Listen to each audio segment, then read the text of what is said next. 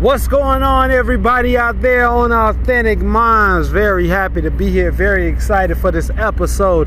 I hope y'all can hear me. It's kind of some noise in the background. I'm here at work, but I wanted to get this in. Um, I hope y'all having a good year. Hope y'all having a productive year. I hope you all are, you know, fulfilling your dreams.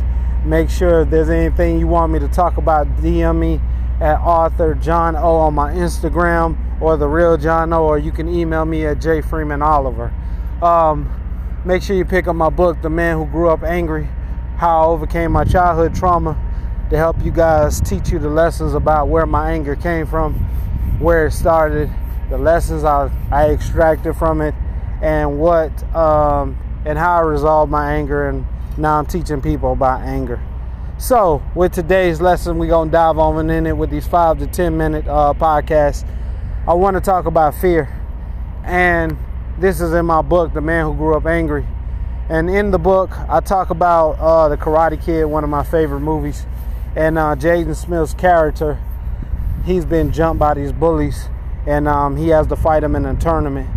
And he gets to the end of the tournament, and they injure and they injure his leg, and suddenly he's he's at a standstill. He doesn't know whether to go back on the mat to fight the last bully, or he doesn't, or to uh, stay down and uh, and to just figure it out whether he's just gonna quit fighting.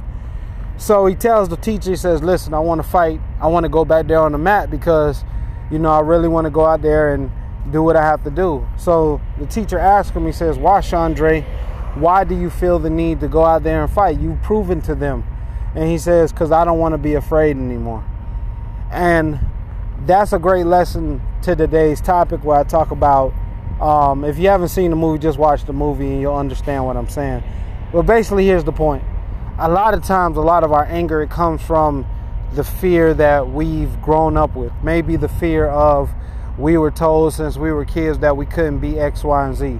Maybe it's the fear of, you know, um, when we were in school, we were doing our best and we got bad grades, and so that holds us back from taking tests.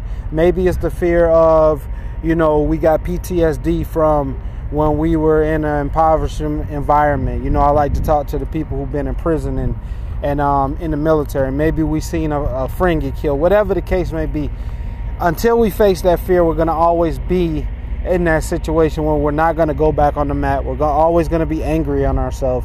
And we're always going to project that anger onto other people. And so I say that to say this.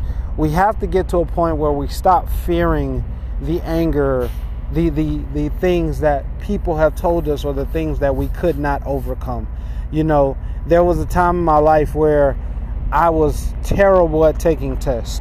Terrible. I was horrible at a certain subject, and I would try my hardest, try everything in my power to take these tests in college, and I would keep failing and keep failing.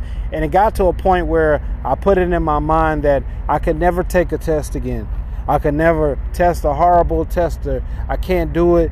And then one day, I was in the military. I failed the class. I failed the test, and I thought I was going to get out the get out of the. Uh, I thought I was going to get kicked out the military. And what happened was, I um, I was in the room with this kid, and um, you know, he's sitting there by, beside me. He wasn't in my class, and I'm looking at him, and he says, he said, "What you in here for?" And I said, "I'm in here because I failed this test. They gonna kick me out. Um, I'm done." And he said, "They ain't gonna kick you out." He says, "Let me see what you got." And he shows me he he shows me the test. And we review all the all the things, all the things I had got wrong, everything I failed. And he gave me a different perspective of how to look at the test. And from that point on, I said, "Oh, I didn't know it was that easy." And from that point on, I started to begin to look at the test differently. And I was able to get through that part of the military. And I say that to say this. A lot of times there's a lot of things that we have not overcome within ourselves.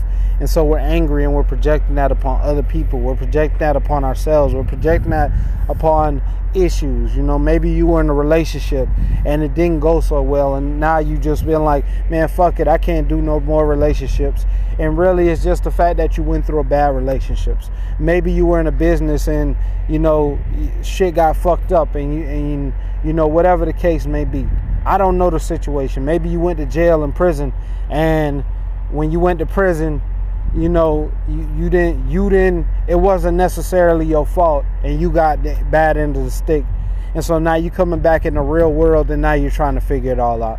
But I say that to say this, that anger that you feel, use that as motivation to help you overcome that instead of living in that. Because we can do one or two things. We can face everything and rise, or we can or it, we can make it false evidence appearing real. And we can hold ourselves back simply because we're not willing to get back into the fight, in which is for us. Overcome that fear so you don't have to stay angry. Pick up my book, The Man Who Grew Up Angry. I wanted to give y'all that on these uh, five to ten minute lessons. How I overcome my childhood trauma, and the man, the book, the the book in my book, The Man Who Grew Up Angry. Um, you all have a great day. If there's anything you want me to talk about, um, you can pick it up. You can um, D M me at Author Jono, and also J Freeman Oliver at gmail dot com. Y'all have a great day.